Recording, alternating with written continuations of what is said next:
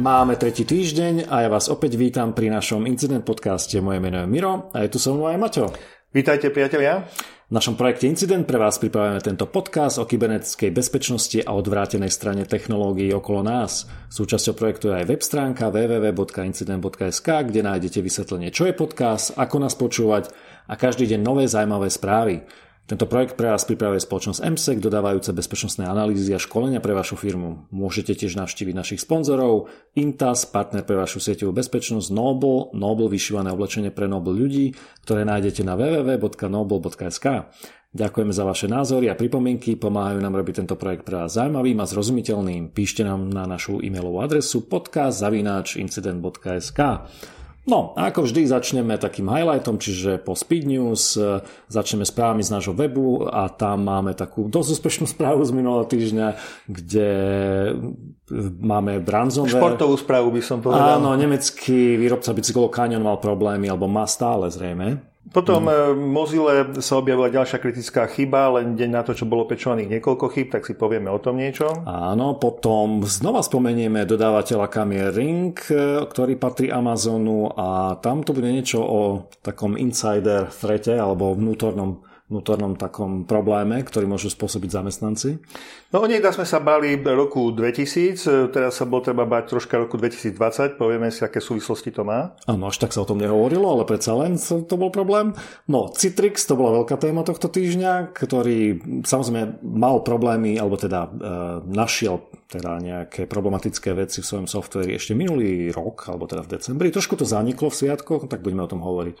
No a nakoniec eh, fail týždňa budeme sa venovať Facebooku a jeho chybe. Áno, no a v hlavných správach eh, Samozrejme, ak sledujete trošku svetové správy, tak viete, že je tu napätie medzi Iránom a Spojenými štátmi a budeme sa trošku baviť o tom, že čo teda iránsky hekery robia, nerobia. E, takisto nás čakajú voľby, nielen u nás, ale aj v Spojených štátoch a tam sú opäť zraniteľné volebné automaty, tak sa troška na to pozrieme. Áno.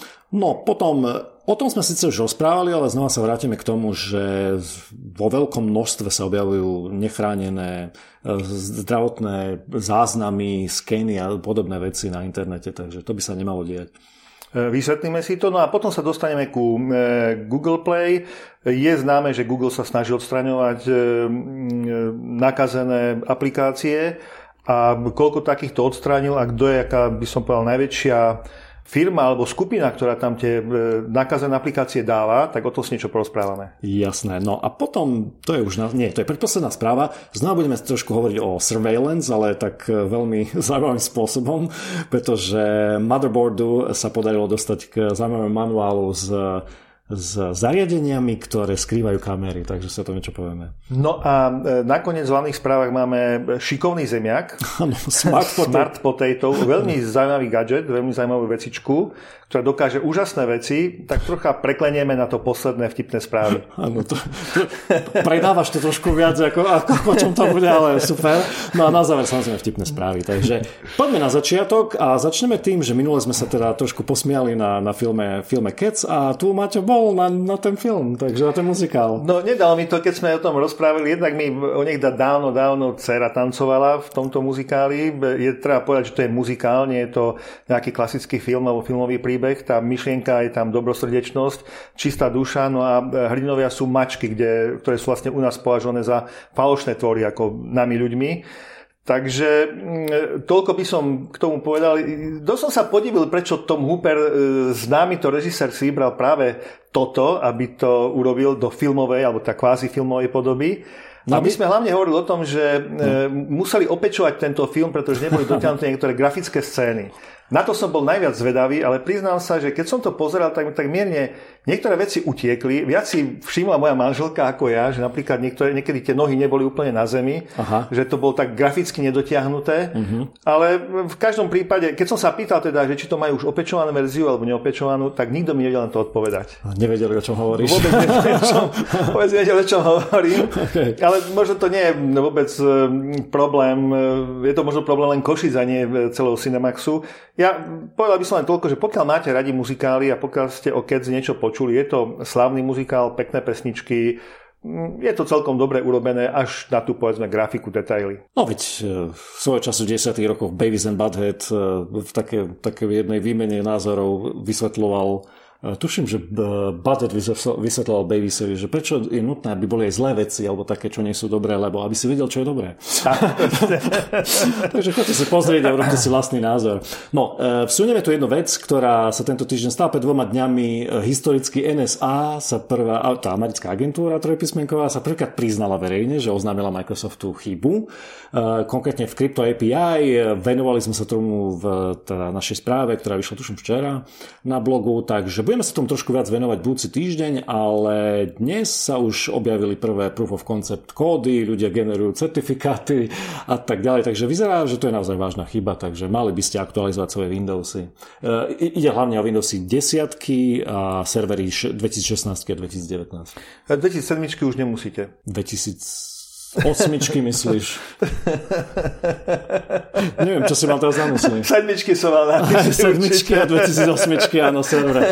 Jasné. Ináč na, na, tie nie sú tým postihnuté, ale to, o tom budeme hovoriť uh, budúci týždeň trošku podrobnejšie. Bude o tom bude viac známych informácií. E, milý týždeň sme hovorili o Travelexe. Mali sme ho vlastne vo faili týždňa o tom, akým spôsobom vlastne bolo na nich zautočené. A e, teraz sa vrátime trošku ku Travelexu, nielen akože k nemu, ale ku konsekvenciám, ktoré vyplývajú z toho, ak je hacknutý takýto, takáto spoločnosť. E, napríklad Samsung Pay je tiež odstavená, pretože vlastne využívala služby Travelexu, vlastne e, poskytovala svoje služby na platforme Travelexu Áno, čo nebolo zrejme. Čo nebolo zrejme, Človek áno. má Samsung Pay a myslí si, OK, mám Samsung Pay uh, a, a odrazu nejde Travelex a nejde ani Samsung Pay. Hej, takže to sú také také dôsledky tohto, tohto útoku, ne, nečakané možno. No, to sú vlastne tie subdodávateľské veci a ja preto hovorím, že nie nadarmo vo výlažke 362 pre kybernetický zákon e, sú aj opatrenia pre prevádzkovateľa základných služieb. Tam paragraf 8 hovorí o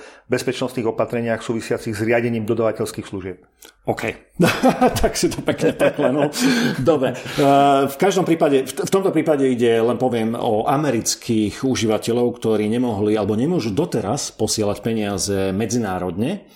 A dnes, keď som kontroloval stránku Travelexu, tak som na tom stále rovnako, takže nefunguje. Takže predpokladám, že stále sa z toho spamätávajú, aj keď pred pár dňami vydali takú správu, že už teda už ako keby mali každú chvíľu začať fungovať, ale nemyslím si, že to bude také jednoduché. Pri Travelexe ešte zostaneme, pretože Travelex nielen, že bol hacknutý a zaranzovaný, ale takisto boli ukradnuté dáta. E, v podstate... Áno, to tvrdia. Zatiaľ sme ich nevideli. Zatiaľ to tvrdia, že majú ich dáta. Áno, áno Tí, čo ich teda hackerská skupina, ktorá za tým je, je to nejaká skupina, ktorá vlastne, zauto, alebo ináč povedané, zautočené bolo e, Sodinokiby ransomwareom. Uh-huh a hm, my sme vlastne v podcaste 52 spomínali ransomware Maze a skupinu, ktorá za tým stojí, že vlastne no. zvolila novú taktiku, no, no. že najprv ukradli dáta, a potom zaranzoverovali a povedali, že keď e, nám nezaplatíte výkupné, tak e, my tie dáta uvoľníme vonku. No a teraz vyzerá, že to sa chytila ďalšia skupina, ktorá stojí za Sodinokiby, ransomwareom, má rovnakú taktiku Áno, chcel som povedať, že už tedy sme vraveli, že toto sa veľmi rýchlo chytí a že aj ostatní to budú robiť. Áno, Maze, teraz Sodino Kiby a ešte medzi tým som spomínal minulý podcast alebo predminulý ďalšiu skupinu, takže áno, stalo sa to takým populárnym a treba rátať s tým, že že ak nejaká firma teda podľahne takémuto útoku, tak môže rátať s tým, že aj jej dáta zrejme unikli, keď si to nevšimli medzi tým. No, podľa všetko 11.1. zverejnili na ruskom Hackerfore prvú dávku dát, nejakých zhruba 337 MB uh-huh. a vyzerá, že to sú dáta spoločnosti Artech Information System. Oni, sa, uh-huh. oni sú v podstate nejaká, pokiaľ som dobre pochopil, Human Resources spoločnosť, ktorá uh-huh. vyhľadáva, páruje požiadavky na obsadzovanie pozícií ženami. Ano. A keď som sa ich pozeral, tak ich web je dole. No, tak, no, čiže zrejme, zrejme to tak bude. No a dnes som ešte dokonca videl, tuším, že mm, Katalín Cimpánu, alebo Čimpánu, neviem, ako sa to číta, e, z, z Zidinetu tiež oznámil, že ďalšie 4 firmy sa objavili v zozname. Maze má totiž stránku, na ktorej uverejňuje mm, e, informácie, samozrejme, aby pomohol tomu, aby tie firmy teda zaplatili, takže to tam ich pranieruje ako keby. Takže ďalšie 4 firmy sa tam objavili, takže neviem ktoré, nezistoval som, ale výška platby podľa všetkého sa hovorí o 6 miliónov dolárov pre Travelex. Tak to... Áno, áno. Najprv to bolo 3 tuším, potom ano. 6 odrazu, takže nevieme, či zaplatili, nevieme, neviem žiadne informácie. No, poďme teraz, ale vráťme sa k veci, ktorá rezonovala začiatkom roka v marci. Hovorili sme o nej v podcaste číslo 16 a išlo o, o tú softverovú chybu, alebo aj softverovú chybu uh, Boeingu 737 MAX No a asi ste to zachytili, ale e, musíme o tom hovoriť, lebo, lebo to je tak fakt neskutočné. E, objavili sa totiž vnútorná komunikácia zamestnancov Boeingu a vypadol z nej taký dosť nelichotivý obraz firmy ako také, ako funguje. Tam si zamestnanci vlastne písali, že to lietadlo navrhli klauni pod dohľadom opíc. Áno, Bloomberg Potom... citoval vlastne jedného z pilotov Boeingu, ktorý toto písal svojim kolegom. Áno, ďalší povedali, že nenechajú svojich rodinných príslušníkov letieť týmto lietadlom. Potom uh, ďalší sa tam tak chválili, ako dokázali ako keby pretlačiť ten svoj názor že, uh, voči regulátorovi, že nebude nutné školiť uh, týchto pilotov, lebo tam išlo náklady. Boeingu, ak ste to teda nečítali a nesledujete to, išlo im o to, aby nebolo nutné preškolať pilotov, lebo to je dosť drahá položka.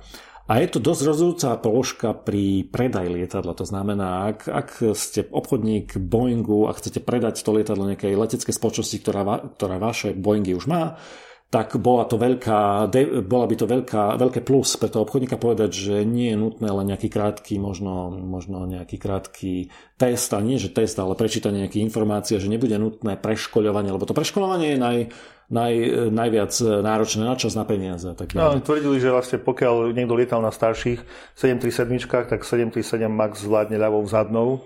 Tak, no, čiže dosť nelichotivý obraz celej firmy, no a aby toho nebolo dosť, tak ďalšia správa je znova o, o, o Boeingu. A tento raz išlo o Boeing, ktorý tuším bol predstavený e, trošku skôr, volá sa 737 Next Generation a ten no, to tak... nie je dokonca len jeden, tam je celá rada, tam sú 600, 700, 700, 800, 900. Pozrel som si totiž to, že čo to NG znamená, uh-huh. aj kde tá chyba, ktorú teraz budeš hovoriť, uh-huh. alebo tie chyby, kde sa nachádzali, a on to nebolo v jednej, bolo v celej rade. Áno, no tak objavila sa taká veľmi zvláštna chyba, kedy v kokpite všetky obrazovky boli odrazu čierne a zistilo sa, že sa to stáva vtedy, ak lietadla pristávajú e, na e, špecifických e, letiskách.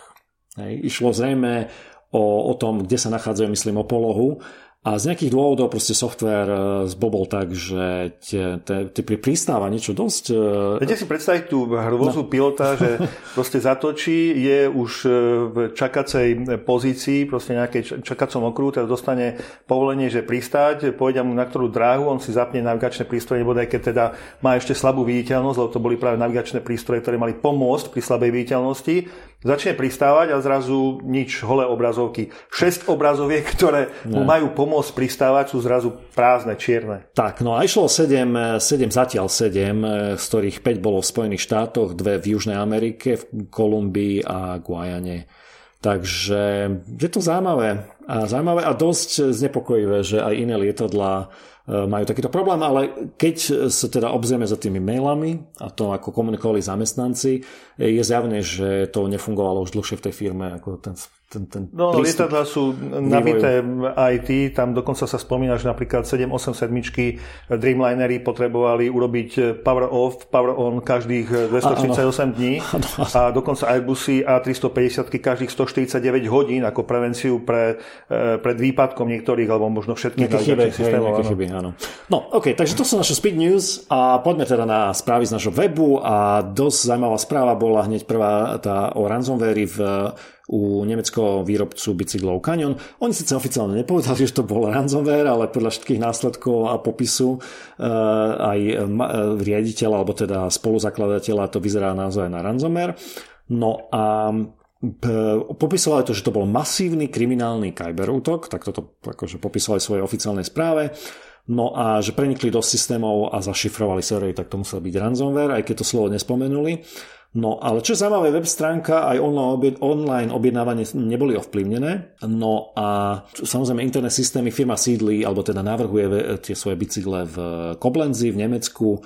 Samotný CEO Roman Arnold sa vyjadril, že teda kvôli tomu zašifrovaniu E, tej infraštruktúry boli dočasne masívne narušené pracovné a obchodné procesy. Priznám sa, že som sa snažil zistiť informáciu, ako sú na tom, ale nič nové som nezistil. Takže neviem, niekto, kto si objednal v poslednej dobe bicykel a dostal možno informáciu, nejaký mail, tak ak ste niečo také dostali o, o nejakom oddialení dodávky, tak nám dáte vedieť. E, radi radi si to prečítame, radi to komentujeme.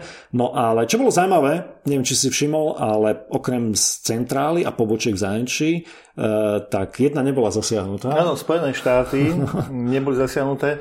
Zrejme preto, že majú celkom zaujímavú a dôsledne oddelenú infraštruktúru, že to segmentovanie tam je.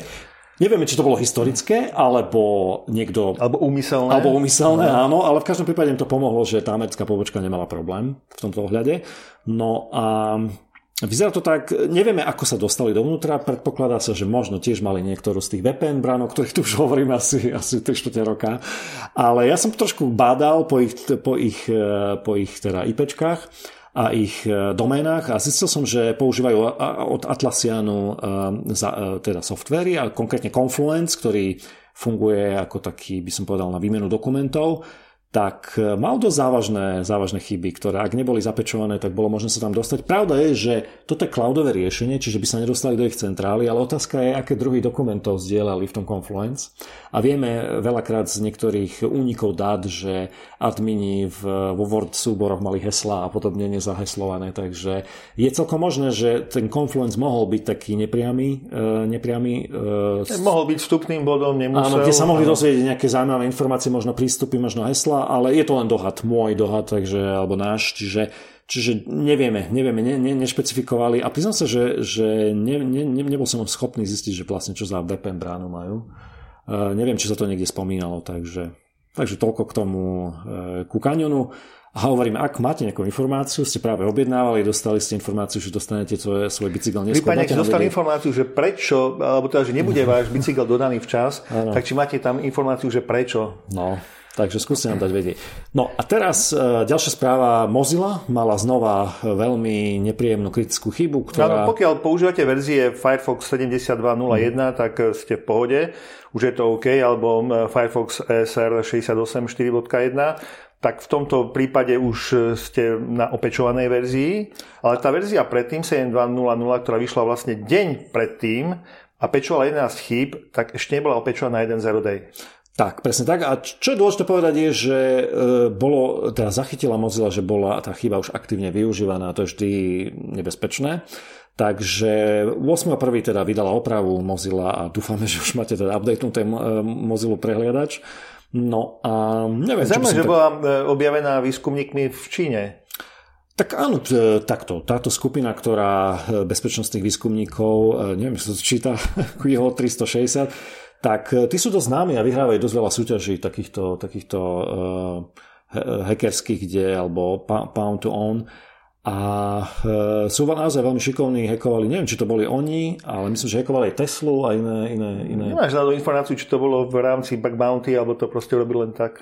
Myslím, že to urobil len tak. Objavili a oznámili, neviem. Neviem o tom, že by, e, že by išlo niečo iné. Ne, neviem, priznám sa, že či Mozilla e, je zaradená niekde v Bug Bounty programe, alebo má vlastný. Tá naozaj z hlavy to neviem. No, v každom prípade e, dosť to pripomínalo minulý rok, keď sme v júni spomínali, že vďaka chybe, ale vtedy to bolo vo Firefoxe pre Mac, tak uh, niekto to využíval na útok voči kryptoborze Coinbase, voči zamestnancom, takže to bolo zaujímavé, že minulý rok tiež sa im podarilo, alebo teda sa, sa objavila takáto chyba, takže toto je ďalšia chyba a m, bola síce aktívne zneužívaná, ale nevieme o nikom takom významnom, že by sa ozval, že bol obeťou tejto chyby, takže snáď to nebolo také zlé. My sme si v incidente číslo 55 zobrali na paškal E, bezpečnostné kamery Ring, lebo sme troška spomínali o ich nedostatočnom zabezpečení a opatreniach e, na používanie tohto produktu, kde e, v podstate boli zneužívané hesla zákazníkov a tak sa dal vlastne na kameru pripojiť a sledovať, čo ten zákazník hovorí, robí a keďže sú inštalované aj v spálniach detí a podobne, tak to bolo dosť zvláštne, zaujímavé a nebezpečné. Ale teraz sa dostávame ku spoločnosti Ring z iného dôvodu, pretože e, skupina senátorov, keď žiadala v novembri informácie od firmy Ring, aby sa vyjadrili vlastne k týmto veciam. Tak celý rok na nich padali. Áno, tak e, redakcia Motherboard e, dostala e, sa k odpovedí spoločnosti Ring a tam z toho vyplýva, že v minulosti musela firma dokonca vyhodiť zamestnancov svojich, ktorí zneužívali svoje práva na prístup k videám zákazníkov. Áno, ešte spomeňme, že to, čo sme spomenuli v tom podcaste, áno, bola to chyba zákazníkov, že mali rovnaké heslo do Ring kamery ako dekáde inde, ale E, spomínalo sa tam, že, e, že firma Ring nevyvinula žiadnu nejakú úsilie. úsilie, aby zabezpečila aplikáciu, aby bolo, ak sme spomínali, že nebolo vidno, kto všetko je prihlásený do kamery, nedalo sa to nejak skontrolovať, či niekto iný... zákazník musel vyvinúť nejaké úsilie, aby hmm. bezpečnejšie používal tú aplikáciu. Áno, ale proste firma Ring mohla zaviesť nejaký rate limiting napríklad, e, bolo možné úplne do nekonečna skúšať mená hesla účtov, čo už bežne iné služby vedia ako odfiltrovať, takže to je to, kam smerovala tá kritika. Plus ja len spomeniem, ešte kým sa dostaneme k tým zamestnancom, že firme bolo vyčítané veľmi zvláštne taká spolupráca s oddeleniami policie, taká, kde im dokonca dávala kamery zľavnené a ako keby bola tam taká dohoda, že len čo najviac ich inštalujte vo vašom eh, okolí No a potom e, boli takéto problémy, o ktorých teraz chceme hovoriť, aj vo výskumnom centre, ktoré je na Ukrajine. A tam tiež sa zistilo, v, na začiatku roka alebo minulý rok tiež bola jedna zo správ o tom, že tam zamestnanci mali dosť veľké práva, k, mali, mohli pristupovať k videám. No a e, čo sa týka tých interných zamestnancov, áno, to nie je problém Ringu, je to problém každej takej firmy, ako je, kde sú zaujímavé dáta, ako sú sociálne siete, alebo akokoľvek veľké firmy, kde sa spracovajú osobné údaje. Nie to ešte v Ringu, kde vlastne ľudia ukladajú v cloude tieto svoje videá, alebo sú ukladané nie sú ukladané lokálne, takže áno, je dôležité sledovať a auditovať tieto prístupy. To znamená, ak je niekto admin, to je fajn, ale musí tam byť ešte niekto iný, nejaký auditor e, a admini by nemali mať prístup k audit logom, aby ich nemohli pozmeniť, čiže e, tam som spomínal to, že veľa aplikácií rôzneho druhu, kde sa kde viac user, viac, viac používateľov prístupuje s rôznymi právami, E, väčšina z týchto softverov má takú, takú možnosť zapnúť auditnú stopu, ako keby, alebo log. To znamená, že niekto sa môže pozrieť e, neskôr, ak vyvstane nejaká otázka, alebo nejaká, by som povedal, e, nezrovnalosť, tak dá sa pozrieť, že kto sa kam pozeral a kedy. Hej? Takže ktorý, povedzme, záznam si prezeral, ktorú, ktorú časť, čo si tlačil napríklad a tak ďalej. Čiže toto je veľmi dôležité, aby ste nezabudli, ak, ak ste teda IT adminom alebo eh, spravujete nejaký systém, pozrieť si, či ten systém má niečo také a zapnúť to, lebo to vám môže pomôcť potom pri, pri takých nejakých eh, problémoch s internými zamestnancami. No, je to v podstate je požiadavka minimálneho prístupu, čiže človek mal mať len taký prístup, ako naozaj potrebuje k svojej práci. Áno, len, áno, len vieš, admini sú... Áno, áno. sú niekde Inde, hej, či tu, áno, áno, tu je to špecifický prípad, kedy aj, že kto, e, kto sleduje vieš, tých adminov. Áno, áno.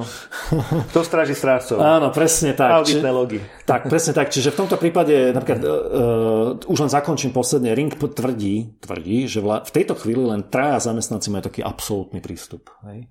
Čo, OK, Lenže aj v tom prípade treba auditovať ich prístupy.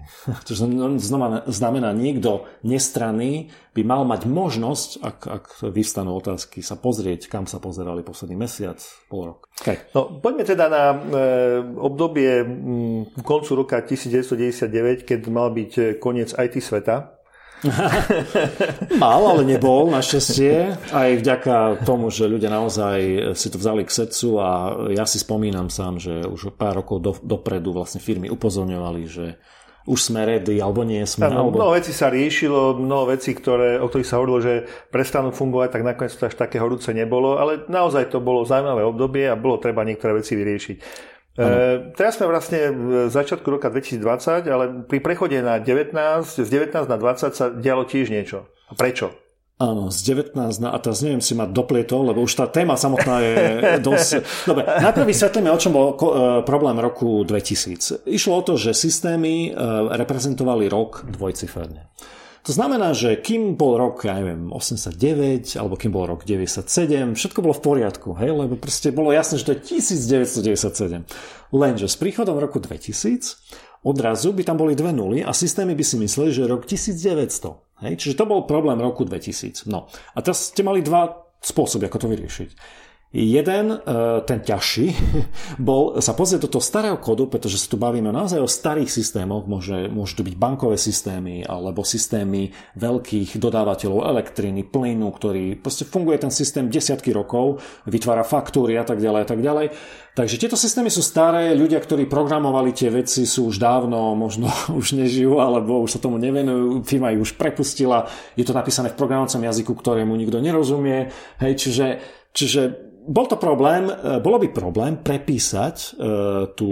E, preprogramovať vlastne. Preprogramovať, áno. A všade, kde sa ten rok, alebo kde sa s ním pracuje, všade by sa, sa muselo zadať, že to bude štvorciferné a to všetko by sa muselo overiť, tá logika, že to funguje. Hej? Čiže to nie je také jednoduché a pro, tí, čo, čo ste programátori, tak viete, že, že v takom rozsiahlejšom systéme by to mohlo spôsobiť pekný chaos, keby tam niekto začal zasahovať, bez toho, aby rozumel, ako bol naprogramovaný a tak ďalej. Takže sa našla tá druhá metóda, ktorú použila väčšina ľudí alebo väčšina firiem a to je, hovorí sa tomu windowing. Jednoducho sa povedalo, že uh, niekde sa dala taká, taká, by som povedal, taký patch, že v momente, keď sa pracovalo s rokom a ak sa v roku nachádzali dve nuly alebo 0,1 až, 0, až, až 19, pardon, čiže 0,0 až 19, tak systému bolo povedané, ber to, že to je 2000, že to je 2,0 predtým. Hej? Čiže doslova sa ten problém posunul o 20, 20 rokov. Áno. No a máme tu rok 2000... Áno, veľmi dobre si to presne vysvetlil, to som po tebe chcel. Áno, čiže máme tu rok 2020 a čo sa stalo? Tí, čo neposunuli o 30 alebo o 40, ale o 20 tým pečom, tak znova mali problémy. No zase tí, čo to posunuli o 30, tak budú mať problém o 10 rokov. Áno, áno. Ale tu máme aj spomenuté v našom článku na webe, že tých pár problémov sa naozaj objavilo, lebo napríklad americká telekomunikačná e, spoločnosť Cox rozposlala faktúry zákazníkom, kde mali v rok 1920. Áno, presne, uvedený. pretože len po 19 sa bralo, že predtým je 2.0. Už keď je tam 2.0, nie 1.9, tak už sa to berie, že to je 1920. Tak, ne? presne. Ale napríklad v New Yorku prestalo fungovať 14 tisíc parkovacích automatov, prestali príjmať platbu kartou, veď v roku 1920 platobné karty neboli. Áno, tak nebol to ten dôvod, ja som si robil srandu samozrejme v článku, ale e, pravda je, že, že teraz si predstavte, že riešenie je a bolo a bude, musia prejsť a preprogramovať všetkých 14 tisíc parkovacích e, automatov, takže to je, to je, to je problém. No a v Poľsku napríklad v novom roku prestali fungovať niektoré registračné pokladne od firmy Novitus. To znamená, že ak padla padol e, nový rok, tak odrazu už sa nedalo, nedalo jednoducho urobiť, e, tuším, bloček, lebo systém sa nejak, nejakým spôsobom zasekol. Takže malo to aj iné problémy. Potom e, hra, známa hra www, 2TV, to je vlastne World to je ten, eh, to sú tí bojovníci, nie? Bojovníci, myslím. Hej, ale neviem, čo to skratka znamená teraz. Uh, dobre, je to jedno. Čiže jeho verzia, ktorá sa volá 2020, mala problém s rokom 2020, pretože tiež eh, bolo nutný patch, aby, aby fungovala, takže aj táto populárna hra mala problém. No a potom dokonca Splunk, ale tí to vyriešili ešte minulý rok. Prišli na to, že tiež tá, roka, áno. áno, tá manipulácia s rokmi nebola v poriadku. No, takže také zaujímavé veci sa, sa diali. No ako, a tam som spomínal, že vďaka tomu e, času Unixovému, ktorý začal v roku 1970, tak bude mať ďalší problém v roku 2038. Tuším, je tam presný dátum, nemám ho zapísaný, neviem, či to je január, alebo čo to je. A to bude zase problém s tým, že jednoducho... Tak keď si to už načal, tak poviem, že to bude ano. v noci 3.14, 3 hodiny 14, ano. 19. januára 38. No áno, tak to teda vyrátal. No. Tak, e, tak potom si niečo povieme, keď ešte budeme mať podcast. Pochybujem o tom.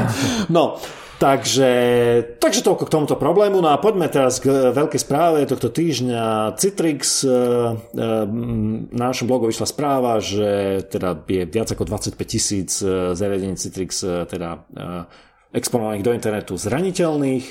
Um, Bad Packets, ktorý robí takéto, takéto skeny, tak robil takýto sken 11. prvý tuším, dneska máme, dnes máme 16. Zvyčajne to robí každý piatok, takže uvidíme zajtra, ale podľa toho skenu z 11. E, tvrdil, že, ten, e, že tých e, zraniteľných citlivých zariadení bolo v Česku 79 a na Slovensku ešte 8. No a tieto zariadenia sú teda veľmi populárne. Chyba je v, tá kritická chyba sa objavila, alebo teda bola oznámená ešte v decembri, trošku to zaniklo v tých sviatkoch. Vianočných sviatkoch, áno. Áno, a ide o Citrix Application Delivery Controller, alebo ADC, a Citrix Gateway, kedy sa tomu hovorilo Netscaler Gateway, no a chyba dostala označenie, skóre má 9,8, takže veľmi vážna chyba a umožňuje neprihlásenému útočníkovi teda vykonávať príkazy na celom zariadení, čo je veľmi, veľmi to nepríjemné. Hlavne preto, lebo tieto zariadenia z podstaty musia byť e, na internete, no a nezabráni útoku ani to, že máte dvojfaktorovú autentifikáciu, pretože ten útok obchádza komplet celú, celú, túto, celú túto vec. No, najväčší plus je, že e, firma Citrix zatiaľ nemá patch, uverejnila len postup vlastne ako dočasne zabraní zneužitiu chyby, ale na to vlastne na ten postup je zase nutný responder, na ktorý nemá každý licenciu, takže zatiaľ podpora Citrixu to rieši dočasnými licenciami. Áno, ja, ja som sledoval t- tento problém, som na Citrix, priznám sa, ale že vraj ten responder nebol už súčasťou nejakých novších inštalácií ako v licencii. Takže to bol vraj problém u niektorých ľudí, že síce chceli dať tú ako mitigation, ako zabrániť, ale nemali responder alebo nemali na licenciu. No, e, tu, keď spomínaš správne, áno, peč ešte nie je, to veľmi nepríjemné, pretože už existujú proof of concept kódy. To je jedna zlá správa. To je jedna zlá správa. Naj, naj, najbližší patch bude na určité dve verzie, teraz neviem, ktoré 21. Áno. a ďalšie 27. až 30. Takže, takže to je veľmi nepríjemné, pretože v zásade tieto, uh, tieto zariadenia sú teraz vlastne sú zase chránené, je tam takáto mitigácia alebo takáto ochrana, ale veľa z tých zariadení používaných napríklad vo svete, myslíme, vojenskými organizáciami, vládnymi, mestskými, univerzitami, školami, nemocnicami, používajú to distribútory neviem, elektriny, banky, veľké firmy z Fortune 500, no. takže je to veľmi rozšírený už podľa toho počtu 25 tisíc zraniteľných. No a keďže zle správy nechodia samostatne, ale furt minimálne v dvojici, tak tá druhá zlá správa je, ano. že e, Project Zero v Indii zverejnil e, minulý piatok, teda... Piatok po obede, po obede času, piatok ano. po obede, áno. Proof of concept code, ktorý sa dá použiť na zneužitie chyby. Áno, potom e, následne teda ako reakcia na to zverejnila svoj kód aj firma Trusted, TrustedSec, ale na rozdiel od, od, na rozdiel od Project Zero India uvedila aj veľmi dobrý postup, ako zistiť, či už niekto teda chodil po tých vašich e, nejaký forenzný postup. No a medzi tým som aj ja tweetoval plno, plno zaujímavých e, hintov a typov, takže si pozrite náš Twitter. Takže ak máte Citrix, ak ste za ňo zodpovední, tak mali by ste sa na to pozrieť e, a možno aj skontrolovať, či náhodou ste tú, tú opravu nejakú, ale nie peč, ale tú, tú ochranu dali teda na čas, pretože potom sa neskôr objavili informácie, že sa dali vytiahnuť z config fileov rôzne veci ako heslá, do Active Directory a podobné veci. Takže, takže pozor na to, ak, ak máte Citrix, pozrite si ten článok, pozrite si náš Twitter a pozrite si tie linky a skúste si urobiť nejakú forenznú analýzu to, tých svojich uh, gateway, lebo nikdy neviete, hej, mohli tam útočníci sa pohybovať, takže, takže toľko k tomu. No a poďme na fail týždňa. Na fail týždňa, poďme na e, Facebook, e, ten poznáte, účet má viac ako 2 miliardy e, ľudí, ale podstata je to, že tým, že tam je toľko účtov a my stále rozprávame aj o tom, čo všetko sa na Facebooku deje, tak vieme, že Facebook je adminovaní, že sú tam administratóri, ktoré vlastne niektoré mm, e, informácie čety musia upravovať, vylúčovať a tak ďalej. A títo admini sú vlastne schovaní, sú chránení, pretože mnohokrát sa jedná o rôzne protichodné reakcie a admini by neradi boli cieľom nejakých online alebo dokonca mm, a, offline útokov. Áno, bavíme sa o Facebook stránkach, to znamená, môžete tam mať účet, môžete tam mať Facebook stránku pre svoj biznis alebo organizáciu neziskovú alebo firmu alebo čokoľvek. No a tí admini môžu, nemusia byť viditeľní. No ako presne hovoríš, niektorí nechcú byť viditeľní, lebo proste tá stránka vyvoláva rôzne reakcie. No ale vo štvrtok večer 9.1. si niekto všimol, nevieme kto, ani čo. Priznám sa, že som nezistil, že ako sa na to prišlo, ale vďaka nejakému nepodarenému teda peču alebo aktualizácii kódu stránky Facebook, odrazu okrem toho, že aké boli zmeny vykonané, sa dalo vidieť aj kto Akože ano, kto je adminom, ano, kto je admin Facebooku to vykonal. Čiže tam, kto mal nastavených anonimných adminov na Facebook stránke, tak boli tam viditeľní. A tá chyba bola opravená až piatok ráno, 10. Takže dosť nepríjemné. No a napríklad na Slovensku, e, ako informovalo, informovala stránka o médiách a iné, iné weby, tak e, na, stránka Zomri bola na určitý čas teda e, zdeaktivovaná, aby presne nebolo možné identifikovať týchto adminov, takže Takže toto je veľmi nepríjemné. No a aké je to ponaučenie?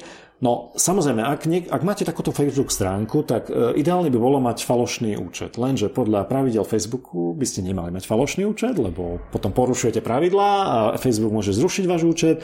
Čiže je to taká prekerná situácia. No, môžete si skúsiť robiť falošný účet, ale museli by ste mať aj falošné telefónne číslo. Áno, potom samozrejme, ako budete zháňať, no, hlavne na Slovensku už nie je možné, a neviem, myslím, že niekedy bolo, ale nie je možné už nejak jednoducho si kúpiť anonymnú SIM kartu. Uh, samozrejme sú iné spôsoby, ktoré tu nebudem popisovať, ale, ale napríklad v takých Spojených štátoch existujú stále providery, kde si môžete kúpiť na, neviem, na letisku nejaké jednorázové SIM karty, ak ste turista, bez toho, aby ste sa museli registrovať. To znamená dať svoje údaje osobné a tak ďalej. U nás takáto možnosť jednoduchá nie je. Takže je to trošku problém, ak človek spravuje stránku na Facebooku ako admin, ktorá má svojich, povedzme takto, nepriateľov, ktorí môžu byť nepríjemní, či už v digitálnom svete a niektorí na nešťastie vo fyzickom tak e, je to prekerná situácia. Keď, no, no, keď Facebook urobí takúto chybu, tak potom niekedy by ste radšej boli, ak by ste tým adminom danej stránky neboli. no, no, v každom prípade Facebook to rýchlo opravil, tak e, no, ale samozrejme medzi tým sa stihli ľudia e, rýchlo poobzerať po niektorých stránkach, ktorých adminuje takých známych ľudí, tuším prezidenta Putina stránku niekto Hillary Clinton. Áno, Hillary Clinton a tak ďalej. Tam zrejme sa nedalo nájsť niečo zvláštne, zrejme to boli len ľudia z jej týmu alebo niekto, kto bol najatý kontrakt traktory a tak ďalej, kto ho vie. Ale u niektorých strán to môže byť naozaj veľmi, veľmi citlivé. No, dobre, poďme na hlavné správy a začneme e, vecou, o ktorej sme veľmi nehovorili, pretože bola ešte horúca, každý mal nejaký, ako sa tomu hovorí, hot take. no, ale tu sa budeme baviť, bol to taký článok vo Wired o tom, že Akým spôsobom teda iránsky hackeri e, sa snažia vlastne vyniknúť do e, amerického gridu, ako sa tam hovorí v angličtine, US Grid, to znamená, myslí sa tým sieť e, alebo firmy, ktoré majú na starosti distribúciu, výrobu a distribúciu elektriny tak to je zložitý názov a Anča na to majú perfektný názov, že grid. Takže... V podstate sa to prebralo aj do, nechcem povedať do Slovenčiny, ale používa sa to veľmi často tu na, medzi IT ľuďmi, ktorí ano. vlastne sú v takýchto e, spoločnostiach. Takže ak budete počuť grid, tak sa naozaj jedná o infraštruktúru, e, elektrickú infraštruktúru, tak, o výrobu, tak, a, výrobu a distribúciu. A distribúciu. No a Teraz spomeniem len veľmi rýchlo. E, Trump, teda prezident Trump americký dal e, zabiť e, iránskeho generála Qasema Soleimaniho. No a začali samozrejme hot take, ako vravím, že čo všetko sa bude diať, lebo iránsky hackery sú takí alebo onakí. Potom niektoré stránky informovali o tom, o strašných hackerských útokoch, kde niekto urobil defacement web stránky, tak to nie je nejaký vážny útok, to si rovno povedzme. Takže e, samozrejme začali teda špekulácie o tom, že vlastne aké sú ich schopnosti týchto, týchto mm, iránskych hackerov, pretože Iránci samozrejme po tom, čo e, im spravili teda sa tvrdí Američania spolu s Izraelcami, a hovoríme o Stuxnete známom, tak e, si uvedomili, že potrebujú aj oni takúto, takéto jednotky, kyber jednotky a začali od toho roku 2010 teda na tom pracovať. Takže dnes máme rok 2020 že to je 10 rokov, odkedy dostali takú, nie že príučku, ale, ale takú, takú lekciu z cyber uh, útokov, takže sa rozhodli, že aj oni budú využívať tento asymetrický spôsob. No a tento článok Wired hovorí konkrétne presne o týchto uh, útokoch na, na ten americký grid alebo na tú rozhodnú sieť. No a spomína sa, sa tam to, že tí uh, Iránci teda mali záujem o ten grid už predtým. Čiže to nie, nie je nič nové a ani po tomto útoku na, na toho generála sa nič nezmenilo a snažia sa takými password spraying útokmi. Uh, tu by sme mohli ešte vysvetliť, čo je password spraying. spraying no, v podstate zoberiete si nejakú sadu hesiel, ktoré sa veľmi často používajú a túto sadu hesiel skúšate používať, použiť na Všetky množstvo rôznych e, účtov, ktoré máte, že či náhodou sa niektorý účet takéto heslo náhodou nechytí. Áno, Finta je v tom, že Spraying e, e, chce zabraniť tomu, aby tie účty boli zablokované. Čiže sa zoberie jedno heslo a skúša sa na všetkých, všetkých účtoch. Hej? Čiže to je spraying. Potom ešte ste asi počuli, sme spomínali stuffing, a to je vtedy, keď e, sa vyloženie z nejakého dumpu zabere meno a heslo a jednoducho sa skúša na inej službe. Hej? Tak e, v tomto prípade je o spraying, to znamená, oni sa snažia zistiť, či niektorý z tých zamestnancov tých, toho gridu nemá jednoduché heslo. Hej? Čiže vyberú si nejaké heslo, ktoré by mohol niekto mať, a, tých Američanov alebo tých pracovníkov a skúšajú to ale na každom účte. A nasprejujú ho na každý presne účet. tak, presne tak. Takže to je password spraying. No a takže je to veľmi jednoduchý typ útoku, nie je to nič e, sofistikované. V každom prípade sú tu obavy, e, aj v tom článku sú vyjadrené, že kto ho vie, že koľko tých dier našli. A koľko no, tých účtov... hovorí sa vlastne o dvoch skupinách. Jedna skupina je skupina Magnalium, ona je dokonca aj pod číslom APT33 a firma Dragos sa touto skupinou veľmi dlho zaoberá. Áno, Dragos je volá Magnalium, pretože zase sme pri tom, že každá security firma si dáva svoje vlastné názvy a potom sme... Niektorí podľa kvetov. Ale, to neviem, či to je... Vieš čo, neviem, či oni nedávajú podľa podľa nejakých prvkov. V tejto chvíli je to asi jedno. Je to jedno, je to, to jedno. V každom prípade sa firma Drago zaoberá bezpečnosťou ICS, Industrial, Industrial Control Systems. Takže to, že spozorovali takéto aktivity, to znamená, že vlastne naozaj zrejme pokus o, o zistenie, alebo teda hľadanie toho prieniku do, do grid? Áno, e, áno, čiže chcú poprvé vstupný bod a potom samozrejme otázka je, do akej miery sú sofistikovaní alebo vedia, alebo majú, e, majú znalosti a schopnosti, e, že by vedeli v tých, že by sa vyznali v tých ICS technológiách, v tých všetkých zariadeniach, ktoré tam sú, že či vôbec by vedeli nejakým spôsobom e, urobiť nejakú škodu. To je diskutabilné, tvrdí sa, že, že až tak na tom dobre nie sú. No, a... Rob Lee, ktorý je zakladateľ Dragosu a je v podstate bývalý analytik na ICS bezpečnosť v NSA, ano. tak on varoval, že firmy by radšej mali vychádzať z predpokladu, že tie skupiny už sú dnu v štruktúrách firiem a nie veriť svojej dokonalej bezpečnosti. To je jeden poznámok. A potom takisto Joe Slovík, e, analytik Dragosu a bývalý šéf e, týmu pre reakcie na incidenty na minister ministerstvo energetiky tiež varuje, že takto široký e, útok, alebo teda skôr takto široký prieskum bezpečnosti e, vlastne pripravuje útočníkov na pozíciu na krok 2. Presne tak. A nevieme, čo je ešte krok 2 a bolo by dobre byť pripravený, alebo mali by byť pripravení na to. No a čo som ešte chcel povedať je, že spomína sa tam aj to, že bola správa v Zidinete o tom, ako iránsky hackeri vlastne využili tie chyby, o ktorých hovoríme v Palsecure a vo Fortinete e, na, na to, že sa pokúšali vajpnúť alebo teda úplne vymazať počítače v bahranskej národnej e, ropnej firme Babko. Takže Takže naozaj využívajú všetko, čo je prístupné. Áno, to som chcel práve povedať, to si dobre si e, toto spomenul, lebo e, tam boli nejaké také diskusie o tom, že Iránci teda nemajú ešte až takéto schopnosti, aby dokázali spôsobiť blackout, ale oni nemusia spôsobiť blackout tým, že vyradia nejaké ističe a niečo, čo je na grid infraštruktúre. Im postačuje v podstate metodika, ktorú, ktorou vajpli e, práve tú bahrajnskú spoločnosť. A predtým tiež vlastne v 2012 tuším, a Saudi Aramco tuším to áno, bolo. Áno a vlastne takýmto spôsobom vyradiť kontrolné počítače takýchto spoločností. Áno, tak, tak či tak nastane problém, hej? pretože tie systémy, ktorými sa, to, ktorými sa riadia, tie, tie procesy sú nefunkčné. No, to je toľko k tomu, ale mám ešte jednu vec, na ktorú to som chcel spomenúť, ale som zabudol. Neviem, pamätáš, že sme sa bavili o knihe Soundworm uh, od Andyho Greenberga a v časti 3 Evolution uh, sa spomína, prebehlo to teda Twitterom, je, je tam taká, e, taká e, časť, kde sa e, hovorí o tom, ako ESET prišiel, konkrétne Anton Čerepanov vlastne skúmal taký nový malware. Zistil, že je veľmi zaujímavý. No a oni sa potom neskôr podelili z, teda takto pol roka sa nedialo nič s tým nálezom toho, toho malvéru zvláštneho, ktorý vlastne vyzeral byť, že je zameraný presne na takýto grid.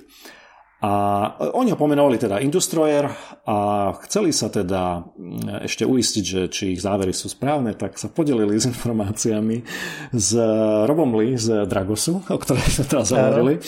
No a e, došlo k takej situácii, že, že Rob Lee e, v zásade behom asi troch alebo štyroch dní sa im podarilo vlastne nájsť na základe toho, toho malého vzorku, ktorý Meset dal, hej, len nechceli im dať celý výskum ani, ani všetko, čo vedia tak e, tiež našli, vlastne robili analýzu a vyšli s vlastnou správou ten istý deň. a došlo k tomu, že keď potom vyšla taká tá správa oficiálna, neviem ktorej organizácie teda v Spojených štátoch, tak už e, sa to nevolalo Industroyer, ale Crash Override, tak ako to nazvala firma Dragos. No a odtedy teda tam nie sú veľmi, akože by som povedal, dobré vzťahy. E, dá sa povedať, že v tej knihe je popísané, že teda majú ťažké srdce na, na, na, na Roba Leeho aj na, aj, na, aj na Dragos, takže bolo to veľmi zaujímavá taká, nechcem povedať, že Kyber bulvárna vsúka v tej knihe, ale vtedy som si to všimol a chcel som to tweetovať, ale potom som to zabudol a niekto iný to zatweetoval a začala taká zase, by som povedal, mm, taká komunikácia nie veľmi príjemná medzi obidvoma stranami, že kto čo povedal, no, to čo napísal. je, že tam sa vlastne vraciame dosť hlboko dozadu, ano. E, niekoľko rokov dozadu a už vtedy vlastne boli e, takéto informácie o malveroch, takže preto ja by som, ano, to, nezľahčoval by som Áno, to bol jún 2017, ináč mám ano, poznačené, ano. takže to je taká zaujímavá súka, ak ste nečítali Sandworm, tak si to prečítajte, je to, hovorím, je to 19. kapitola, e, teda čas 3, 19. kapitola, volá sa Industroyer, lomeno Crash Override, takže Takže v Exete boli veľmi nahnevaní. Nečudujem sa, lebo vlastne pracovali na tom a potom uh, vlastne oficiálne bol oznámený názov, ktorým akože poskytol Dragoza, nie, nie takže mňa by to tiež nahnevalo. No, no dobre, poďme na ďalšiu, ďalšiu správu, ano, a to je tiež zo Spojených štátov. Áno, v Amerike zostaneme, presne to som chcel tiež povedať. E, je to vlastne informácia z NBC News, e, pretože voľa kedy ešte v roku 2017 tvrdila Janet Manfra, bola námestnička pre kybernetickú bezpečnosť a komunikácie na minister ministerstve vnútornej bezpečnosti, že volebné stroje nie sú pripojené do internetu. A toto sa vlastne začalo spomínať ako nejaká mantra, ano, ako, že to ako nie je problém. evangelium, že to nie je ano, problém. Ano, ano. A o to vlastne sa všetko mm, odvíjalo, pretože ak nie sú pripojené, tak ich hackeri neheknú. Lenže máme tu na mm, niekoľkých ľudí, jeden z nich je napríklad Kevin Skonglung, to je senior, techni- e, senior technický radca e, National Election Defense Coalition. To je, ano, vlastne to je taká, nejaká... by som povedal, volajú to, že advocacy group, to znamená, že zrejme je to taká skupina, ktorá chce nejaké zlepšenie, čiže nie je to nejaká štátna organizácia, skôr by som povedal taká, by som povedal no, Majú na starosti bezpečnosť ano. volie, by som ano. možno tak nejak povedal, alebo teda snažia sa o to, aby voľby boli čo najbezpečnejšie. Tak. A on tvrdí, že našli, aspoň zatiaľ teda 35 volebných systémov pripojených do internetu. A že vrejme to nie sú posledné, že ďalšie zistenia ukazujú, že ich bude viacej. Áno, že ich stále nachádzajú viac. No a traja najväčší výrobcovia sú teda, si spomeňme, Election Systems and Software, skrátené ESS, alebo ES&S, potom Dominion Voting Systems a Hart Intercivic. No a najväčšia firma je samozrejme tá prvá Election Systems and Software a E, tie priznali, že teda dávajú modemy, e, mobilné modemy do týchto zariadení a e, používajú tak, tzv. spomínajú tam tabulators, čiže to znamená, že to sú nejaké zariadenia ktorý, ktoré, a skenery, ktoré majú modemy kvôli tomu oni uvádzajú, aby predbežné výsledky, ktoré nie sú ešte oficiálne, sa čo najskôr dostali vlastne von a aby verejnosť sa teda dozvedela, že aké sú teda tie prebežné výsledky, no ale e, vlastne tento pán Kevin Skoglund vlastne tvrdí, že to je síce fajn, ale oni tvrdia, že že tieto, tieto zariadenia, e, kon, konkrétne majú označenie od firmy SNS DS200, že ak majú modemy, tak nemôžu byť, tuším, certifikované alebo niečo také tam spomínané. tam sú dve veci. Ako, jednak tam ten výrobca tvrdí, že to, že majú modemy nevadí, lebo tam sú aj nasadené firewally, ale zase napríklad ten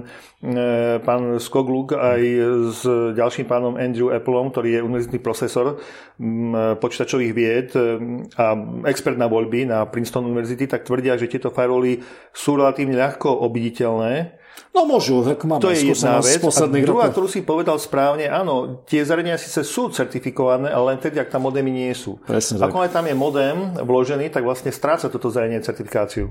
Áno, no a ďalšia vec je, že uh, bavilo sa, a my sme, sa o tom hovorili, my sme o tom hovorili, že voľby môžu byť narušené iným spôsobom. Nie len tak, že, že dôjde možno k snahe manipulovať hlasy, ale môže tomu, tomu dojsť aj tak, že sa znemožní. To znamená, že sa vymažú povedzme zoznamy voličov, že je napadnutá vlastne tá komisia alebo tie miestne úrady alebo kto tam spravuje vlastne tie zoznamy tak e, aj keby boli napadnutí ransomwareom pred voľbami tesne, alebo nejakým spôsobom niekto vymazal, hej, vypol tak to tiež naruší voľby, hej, lebo to chvíľku trvá, otázka, či majú zálohy a tak ďalej, a tak ďalej, hej, vieme, o čom hovoríme. Čiže, čiže o tom sme už hovorili, že aj to môže byť ďalší spôsob, ako narušiť, čiže e, tu je taká diskusia v Spojených štátoch už od posledných volieb, že ako vlastne tie voľby zabezpečiť jednak proti manipulácii, no. proti no. zmene, e, proti tomu, aby bolo zabránené tomu, že bude tá voľba plynulá a tak ďalej. No, tá diskusia vlastne prešla až do kongresu, pretože teraz 9. januára pred kongresom tí traja najväčší výrobcovia stáli a boli dotazovaní na veci okolo bezpečnosti volieb a bezpečnosti ich volebných strojov, ale zaujímavé, že napríklad na otázku modemov tam nepadla žiadna poznámka. Jasné, no. Čiže to, toto je veľmi taká, hlavne potom v roku 2016 je to taká téma veľ, veľká v Spojených štátoch a nečudujeme sa. Nečudujeme sa. Samozrejme, na Slovensku volíme inak, pretože predsa len ten, tá, to, tá naša krajina trošku menšia, počet voličov je menší. Takže vieme zorganizovať takéto voľby aj e, týmto papierovým spôsobom, ktorý predsa len sa dá neskôr pozrieť, prerátať, skontrolovať. To znamená, že to, tieto, tieto hlasy sa ukladajú na určitú dobu a potom sa dá ešte, ak sú nejaké námietky, to skontrolovať. Samozrejme, ak sa volí elektronicky, tak to je trošku problém. No a ja len jednu vec, lebo naozaj už čas je pokročilý. Uh, teraz som si spomenul, pamätáš sa, ako sme sa bavili o tej barcelonskej firme, ktorá mala ten volebný systém, ktorý využíval nový... Vo Švajčiarsku napríklad. Áno, vo Švajčiarsku, bol to debakel, bol to debakel, potom e, nový južný, nie, nový New... V Austrálii. Austrálii, áno. Austrálii, áno. áno uh, potom v Austrálii a Teraz som zachytil vlastne od jednej z tých výskumníček, ktorí prišli na tieto chyby, že ako si firma Seitl, tak sa volá, ako si firma Seitl gratuluje, aký úspešný rok to bol minulé, že ich systém bol použitý na voľby, a, ale nič vôbec nespomenul, že Švajčari zastavili celý systém volieb elektronických, pretože bol úplne deravý. E, nespomenuli všetky chyby, ktoré ten ich systém má a ona im ich tam vyčítala a tu treba spomenúť, že ako funguje PR, hej, akože odrazu sme zabudli, že ten ich systém je úplne na nič, ale oni v svojej koncočnej správe v, v pohode sa potľapkávajú, že aký máme perfektný elektronický systém na voľby a predávame to, ho po celom svete. Záleží od toho, čo považujú za úspech. áno, áno, keď manipuláciu hlasov, tak fajn, to sa podarilo. Tak. Dobre, poďme na ďalšiu správu a tu sme sa bavili v podcaste číslo 43 ešte v septembri sme sa bavili o, o, tých, e, o, tých, e, o tých problémoch, ktoré vyplývajú z toho, že z neznalosti možno, z nejakej neskúsenosti alebo ja neviem, e, majú stovky teda tých všetkých nemocníc, lekárov a iných o, o takých tých kancelárií, kde pracujú s, s údajmi pacientov, s ich skenmi alebo ich tam rovno vytvárajú tak tieto systémy sú dosť vo veľkej miere exponované. A tento článok znova pripomína tento problém. Ja by som spomenul, e, budeme hovoriť možno e, okrem e, nebezpečenstva, chcel som povedať, že prvá vec, ktorá sa tu spomína, je PAX, PACS, to je vlastne skratka Picture Archiving and Communication Systems a to je vlastne by som tak zjednodušil server, na ktorý sa súbory ukladajú, tie, tie zobrazné, tie CT, MRK, RTG a tak ďalej. A tie súbory majú špeciálny formát, tomu formátu sa hovorí DICOM, DICOM sa mm-hmm. píše, mm-hmm. v ktorom sa ukladajú. A je to, je to v zásade priemyselný štandard e, formátu, používa sa už 10 ročia, na to, aby vlastne výstupy z tých rôznych lekárskych prístrojov sa dali rovnako uložiť a mohli zdieľať medzi jednotlivými lekármi a jednotlivými prístrojmi. Áno, aby sa dali pozerať. E, je nutné takisto povedať, že e, ten priemyselný štandard DICOM má určité možnosti bezpečnosti, ktoré by výrobcovia prístrojov mohli zakomponovať do toho, ale to by troška komplikovalo prácu s tými prístrojmi, takže výrobcovia zase majú snahu e, nevyužiť všetky možné bezpečnostné črty tohto formátu DICOM. Áno, ďalšia vec je, e, problém, ktorý tu je, že tie systémy v prvom rade chcú mať lekári prístupné a potom sa stáva, že tie systémy sú bez hesla alebo s jednoduchým heslom alebo defaultným heslom e, naozaj vystavené do internetu, čo už dnes v dnešnej dobe Shodanu, Binary Edge, Sensisu a neviem akých všetkých hackerských služieb, takých tých e, search e, hackerských služieb, tak je to naozaj vážny problém, pretože sa bavíme o tom, že v Spojených štátoch, aj u nás, ale v Spojených štátoch majú reguláciu HIPAA, a tá vraví niečo o tom, ako chrániť údaje, zdravotné záznamy a tak ďalej. Ďalšia vec, ktorá sa spomína v článku, je, že tu nejde o to, že sú tam obrázky, Veľakrát sú súčasťou uh, digitálnej informácie o, o tom človeku, jeho návštevách, po prípade jeho diagnóze, čo sú tam osobné údaje, také by som povedal citlivé. A to by nechcel nikto mať uh, takto verejne von, aby unikli, takže Áno, vyzerá, že, že ten problém je podľa výskumníka Dirka Schrödera z nemeckej firmy Greenball Networks, že si stále horšie horšie, lebo minule sme hovorili o nejakých 100 miliónoch, on už hovorí o miliarde. No v septembri robili dva prieskumy, v septembri minulého roku jeden a ten ukázal, že zhruba nejakých 24 miliónov pacientov má vonku svojich zhruba 720 miliónov snímok a keď robilo dva mesiace neskôr, tak už to bolo 35 miliónov pacientov a takmer 1,2 miliardy s ním. No, lebo sa skenujú ďalej, vieš. No. Systém je ďalej otvorený. No, ďalšia vec, čo mňa zaujala, je, e, ktorú uh, povedal Dirk Schrader, je, že keď kontaktovali firmy, tak prekvapivo uh, najlepšie reagovali malé firmy alebo malé kancelárie, úplne najhoršie reagovali tie, tých 10 najväčších, ktoré mali najviac dát exponovaných, tak tie buď vôbec nereagovali, alebo bolo vôbec ťažké. Jedna reagovala až po nátlaku TechCrunchu, teda áno, že nakoniec áno. niečo urobili, ale Ostatný. hovorca absolútne potom ignoroval ďalšie kontakty, žiadne, žiadne komentáre. Áno, čiže to je to je stav, ako žijeme. No. Takže to, toto je veľmi, veľmi zlá, zlá vizitka e, v tomto sektore, že takéto systémy s citlivými údajmi sa naozaj bez, bez nejakej kontroly a bez nejakých, nejakej ochrany, či už e, že sú za firewallom a prístup je len cez VPN, nie, sú no. voľne prístupné na internete. No, to som povedal, že možno si poviete, že dobre, USA, tak tam GDPR neplatí, ale chyba platí určite. A napríklad minulý rok bola udelená pokuta, spomeniem jeden príklad, 3 milióny dolárov jednej zdravotnej organizácii v Tennessee za exponovanie zdravotných údajov, vrátanie snímok viac ako 300 tisícových pacientov. No, dobre vravíš. Otázka je, že čo robí dohľad?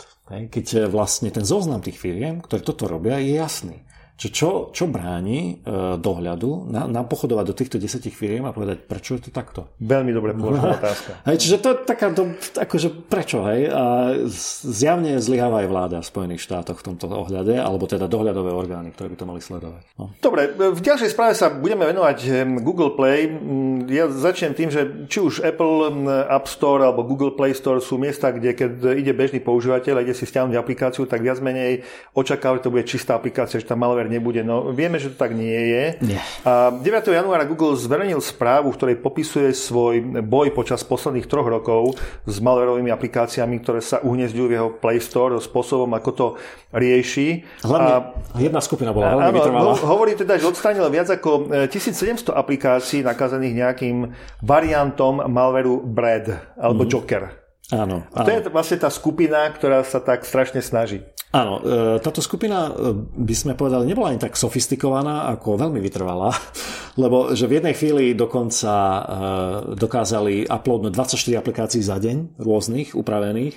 Potom veľmi sa mi páčila veta, že že Google povedal, že, že, že have at some point used just about every cloaking and obfuscation technique under the sun.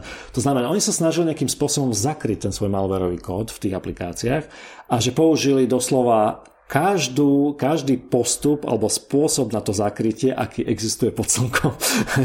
no, čo je veľmi zaujímavé, môžete si v tom blogposte, ktorý tam je tam link aj pozrieť, že aké to boli spôsoby, ak vás to zaujíma, lebo naozaj e, vyzerá to tak, že boli veľmi vytrvalí, jednoducho stále hľadali spôsoby, ako zakryť to, čo chcú robiť a akým spôsobom tú aplikáciu proste dostať do toho Google Play a počas tých troch rokov jednoducho boli neunavní, takže to, to bolo, mne sa zdalo, že na to sa najviac stiažovali, že, že vieš, sú, sú takí aktéry, ktorí nenápadne sa snažia aspoň tu jednu, dve aplikácie tam a keď dostať. sa im to nepodarí, tak rezignujú. A... a nie, že rezignujú, ale jednoducho snažia sa byť e, nenápadní títo sa s tým problém vôbec nerobili. Akože vôbec. No Google sa tak v úvodzovkách smial, že zrejme im to musí vynášať, keď e, takúto snahu majú počas tých troch rokov. Určite im to aj vynáša. No a tu len spomeniem, že v podcaste číslo 50 sme spomínali, že, že ten, tá, by som povedal, trpezlivosť Google že je ako na konci, lebo vlastne dáva dokopy alianciu Assetu, Lookoutu a z Imperia a uvidíme, čo z toho bude, lebo ešte, myslím, že to ešte nie, nefunguje úplne naplno.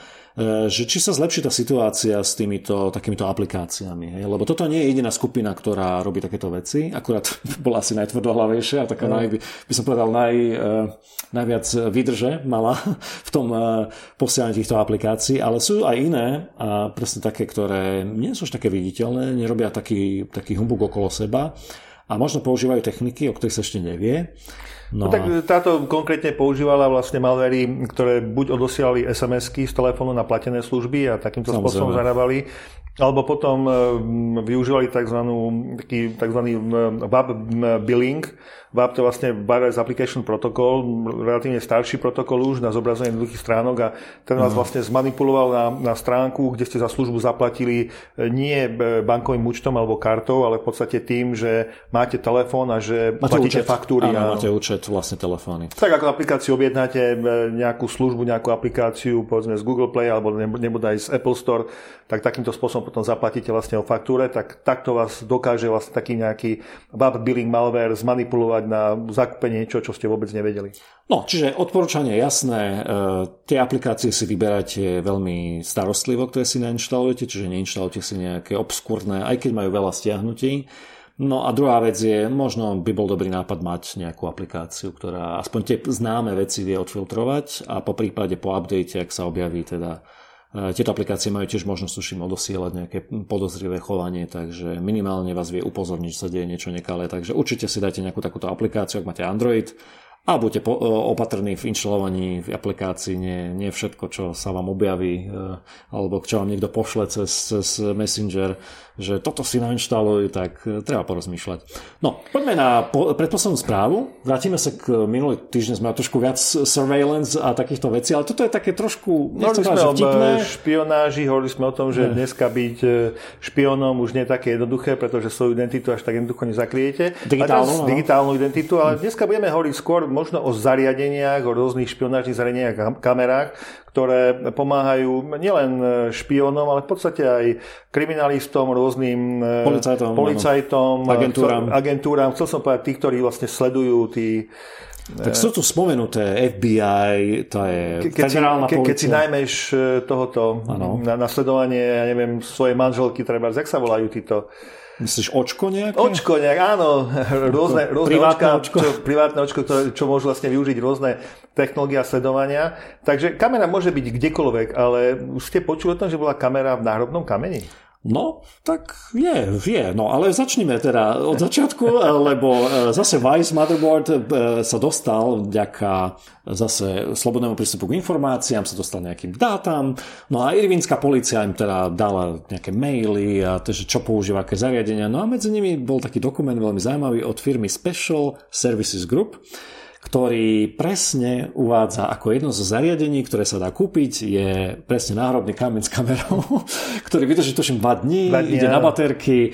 No, ja som si pozeral, e, je tam dokument prilinkovaný, ale ten samotný katalóg tejto firmy začína až od strany 93 No a táto brožúra eh, je zaujímavá tým, že logo firmy je vlastne to božie oko z dolárovej bankovky v takom trojuholníku. Takže to je tiež veľmi, veľmi zaujímavé logo a eh, oni vlastne nechcú byť veľmi známi, ak sa dozvedeli, že vlastne Motherboard ide písať o ich, o ich eh, teda, čo ponúkajú. Teda. Produktoch. Teda, o ich produktoch, tak takým kapslukom všetko veľkým im napísali, že v žiadnom prípade si to neželajú a tak ďalej. Proste sa im vyhrážali, že to nesmú uverejniť. No, lebo... no, ono takto. E, oni na svojom webe, priznám sa, nepozrel som sa, ale e, uvádza sa, že na svojom webe vlastne nemajú zariadenia, ktoré ponúkajú. Majú len marketingový materiál, ktorý vlastne dávajú e, konkrétnym zákazníkom, teda z toho okruhu tých bezpečnostných zložiek, kam to predávajú. A e, ja som sa, pozrel som si troška ten materiál, ten Black Book, ako sa volá, ten mhm. marketingový mm-hmm. materiál. A tam naozaj prvá strana začína takým veľkým výražným textom, že toto je veľmi interný materiál, e, kde sú vlastne vysvetlené rôzne metodiky použitia ich e, nástrojov, prístrojov a rôznych tých zariadení a teda, že toto sa nesmie dostať do nepovolaných rúk. Áno, ale, ale e, samozrejme, tieto dokumenty boli vydané a niekto rozhodol, že toto je v, v verejnom záujme, aby to bolo uverejnené. Takže už bohužiaľ nemôžu, nejaká vyššia autorita, ako majú oni, rozhodla, že toto môže byť verejné, hej? pretože to bolo získané na základe... No, tak e, minimálne existuje takisto skupina s názvom Otvorená vláda, ktorá vlastne tiež jej, jej úlohou alebo cieľom je dávať troška pozor na vládne kroky a tam je e, Freddy Martinez, ktorý sa vlastne obul do, do týchto vecí. Ano. E, je tam spomenutý vlastne v tomto článku, tak vlastne on na základe žiadosti v spolupráci Aha. s Vice tak e, sa dostal vlastne k týmto materiálom, k tomuto e, Blackbooku a hovorí, že e, pre ňo je najväčší problém práve ten, tá, ten pomer cena, veľkosť a schopnosti, že cena veľkosť klesajú, mm-hmm. hej, zmenšujú sa Jasne. a tie schopnosti sa zväčšujú, takže zdá sa očakávať, že tie kamery pribudnú kade tade. No, ja som si pozrel na celý katalóg, je tam celá plejada rôznych kamier, naozaj veľmi malých, sú tam veci ako kamery vstávané v takých kusoch akože dreva, ktoré bude pohodené niekde, môže byť pohodené, alebo kameň v podobe kameňa. Potom tam bolo dokonca kamera, ktorá je schovaná v detskom, v detskej autosedačke. No a čo bolo zaujímavé, to sa mi páčilo, taký ten priemyselný vysávač, ktorý mal terabajtový hard drive, takže aj v ňom bola kamera. To zariadenie, tuším, si kúpila e, tá drogová agentúra DEA, Drug Enforcement Agency. Mm-hmm. Takže myslím, že tam boli aj nejaké ďalšie, ďalšie maily. No, takže je to zaujímavé, pozrite si tú brožúru.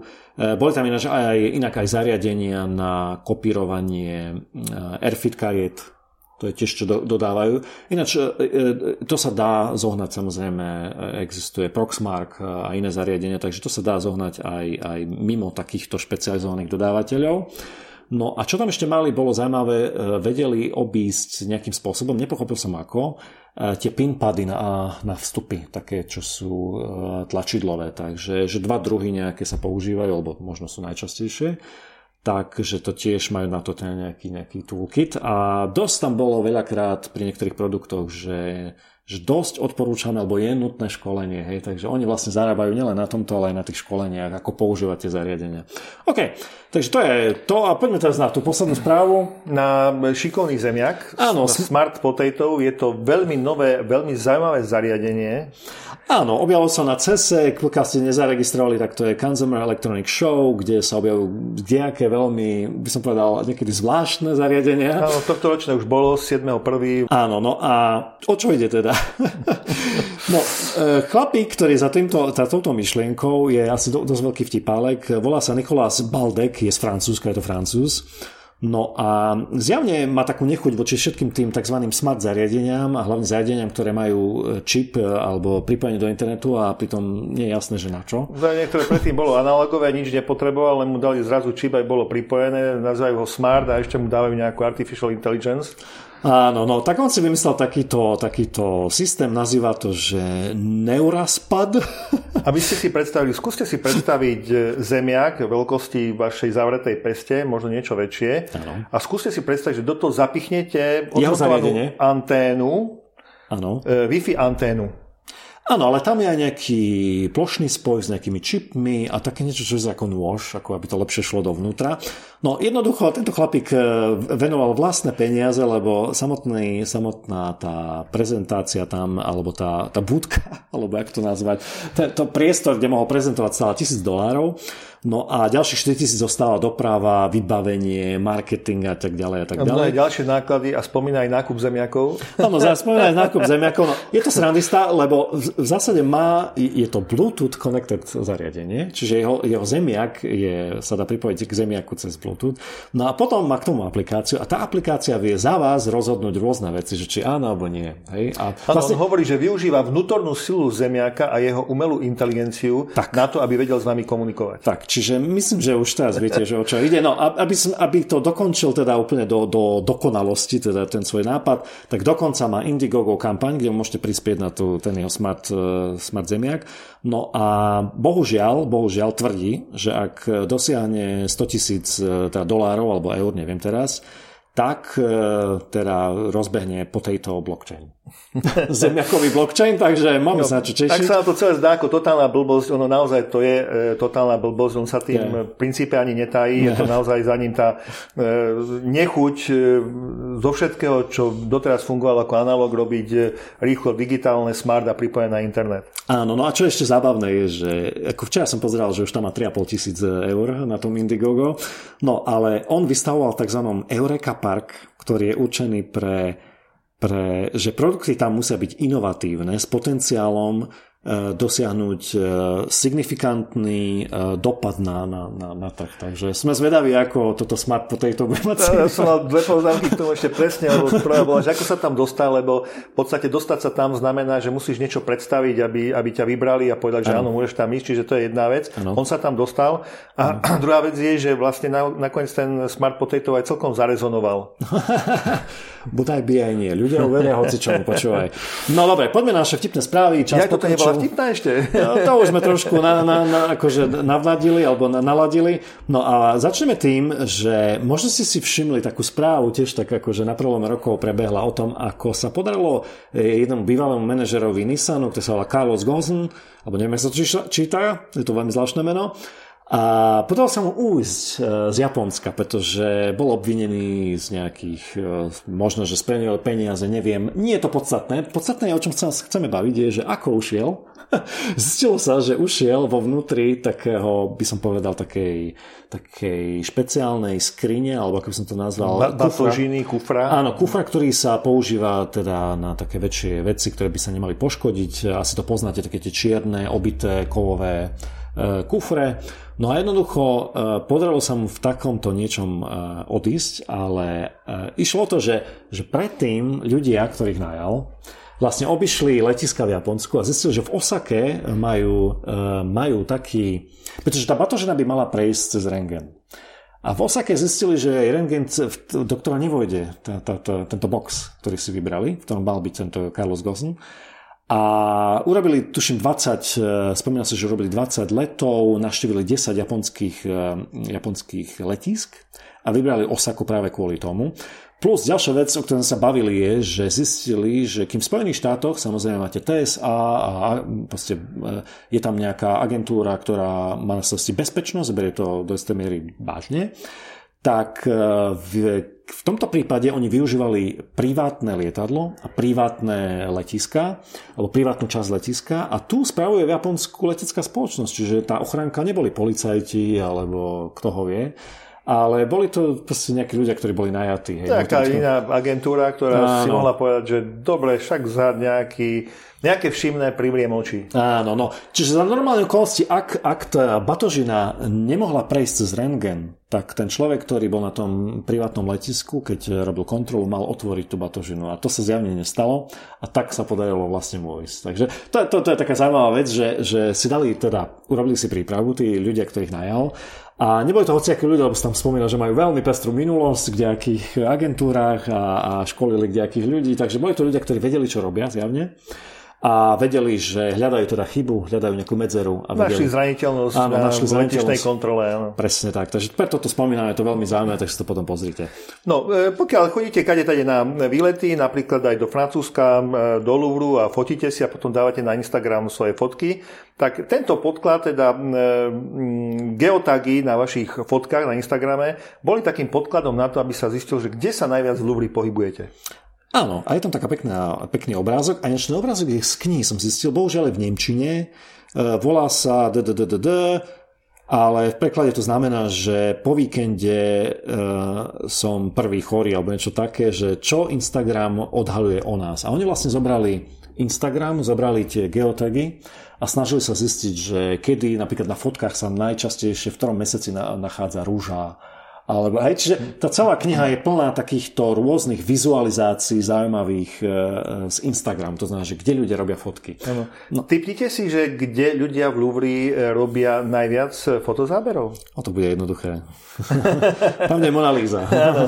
no, čiže to, to bolo aj pekne vidno na ich vizualizácii, že tam, kde bola Mona Lisa, tak tam bolo urobených najviac fotiek, e, potom tie ostatné bodky už boli také, také, také by som povedal, riedšie. Takže si to pozrite, veľmi zaujímavá kniha, ak vás to zaujíma. Je to veľmi taká, by som povedal, neznáma kniha, bolo tam len tri hodnotení, ale pozeral som si fotky z tej knihy a vyzerá, že naozaj to je celé o vizualizácii, e, že kde ľudia robia fotky a je tým určitým spôsobom, je tam taká nejaký kontext, že z času, že čo sa kde objavuje najčastejšie. Takže to je to, taká zaujímavá vec. No, potom, zaujímavé video, to sme sa bavili o tom, ako Čína sleduje každého, tak e, v Číne existujú rôzne firmy, samozrejme, ktoré dodávajú technológiu, kamery na rozoznávanie tváre a tak ďalej. Spomína sa tam firma Megvy. Je to taká kratšia, kratšie video z takého dlhšieho dokumentu. No a tam sa rozpráva vlastne novinárka s, s zástupcom firmy McVie a bavia sa o tom, že teda ako to je, že čo vlastne robia. No a on začne vysvetľovať, nie, že ona sa pýta, že ale ten váš systém na rozoznanie tvári sa volá, že Skynet. Že prečo? A on sa tak posmie, že no, že náš zakladateľ je fanúšikom Terminátora a že sa mu to páčilo, tak náš systém sa volá Skynet. A ona mu tak nadhodí, že no ale ten Skynet v tom filme, že to je zlý, že to je zlý systém. A on sa tak pozrie na ňu a vraví, no, náš Skynet je dobrý. to je iný, to nie je ten Skynet. Áno, áno, to je ten náš Skynet je dobrý. Takže to už začína taká veľmi zvláštny rozhovor medzi nimi dvoma, to pozrite, to veľmi vtipné. A potom ano. je tam jedna... Ďalšia si... vec je, ktorá zase mňa zaujala, e, neviem, ktorí ste možno videli, nevideli Black Mirror, je to taká troška e, sci-fi, e, sci-fi seriál, ktorý hovorí o tom, ako technológie môžu byť v budúcnosti využité, zneužité. Áno, technologický a, horor. Áno, a výborne si to nazval. Ako ešte raz? Technologický Technologický horor. Technologický horor, výborne. A jedna, jedna z častí sa venuje tomu, že mm, fungovanie v sociálnych skupinách na rôznych četoch e, vás ohodnocuje, dávam nejaké body. V reálnom živote tiež. V reálnom živote tiež. Kedykoľvek a ľudia Niekoho vidia... stretnete, vidíte, koho ste stretli, aké má hodnotenie ano. a keď sa mu pozdravíte alebo niečo poviete, tak zase vy dostávate hodnotenia. Ano, ano, ano. A on presne povedal, že keď bola otázka, že no dobre, ale vy vlastne takto že kde vidíte... budúcnosť? Kde, kde je budúcnosť? budúcnosť? Áno. No budeme vedieť rýchlo vyhodnotiť, že kto je e, nejaký kriminál kriminálnik, možno potenciálny kriminálnik, to znamená, budeme ich ohodnocovať. Veď podobne ako to bolo v Black Mirror. A nám s vinou zastrihali uši. Áno, ona sa, ale ona mu na to, že tá moderátor, alebo teda tá novinárka, že ale to je horror show. A on, hej, hej, je. Vôbec mu nevadilo. Ano, a to, to som si uvedomil vlastne, že ako sa na svet technológie, používanie, skenovanie a, a svoj a surveillance, vlastne neustále sledovanie, pozerajú v Číne, ako sa to pozeráme my. Áno, to som chcel presne povedať, že to je perfektná ukážka. Ak chcete vidieť rozdiel rozmýšľania západu, východu a hlavne Číny e, v tom, ako pozerajú na to, na to rozoznanie tvári, tak si pozrite to krátke video, je to veľmi zaujímavé. No a e, bavia sa, ak si hovoril o Black Mirror, je to tretia séria a tá časť sa volá no, Nosedive. Je, lebo ona naozaj to jej skôr začne kvôli rôznym veciam ísť prudko dole a už potom nemôže robiť určité veci. Hej. Je to veľmi zaujímavá časť. Ale naozaj sa oslobodila.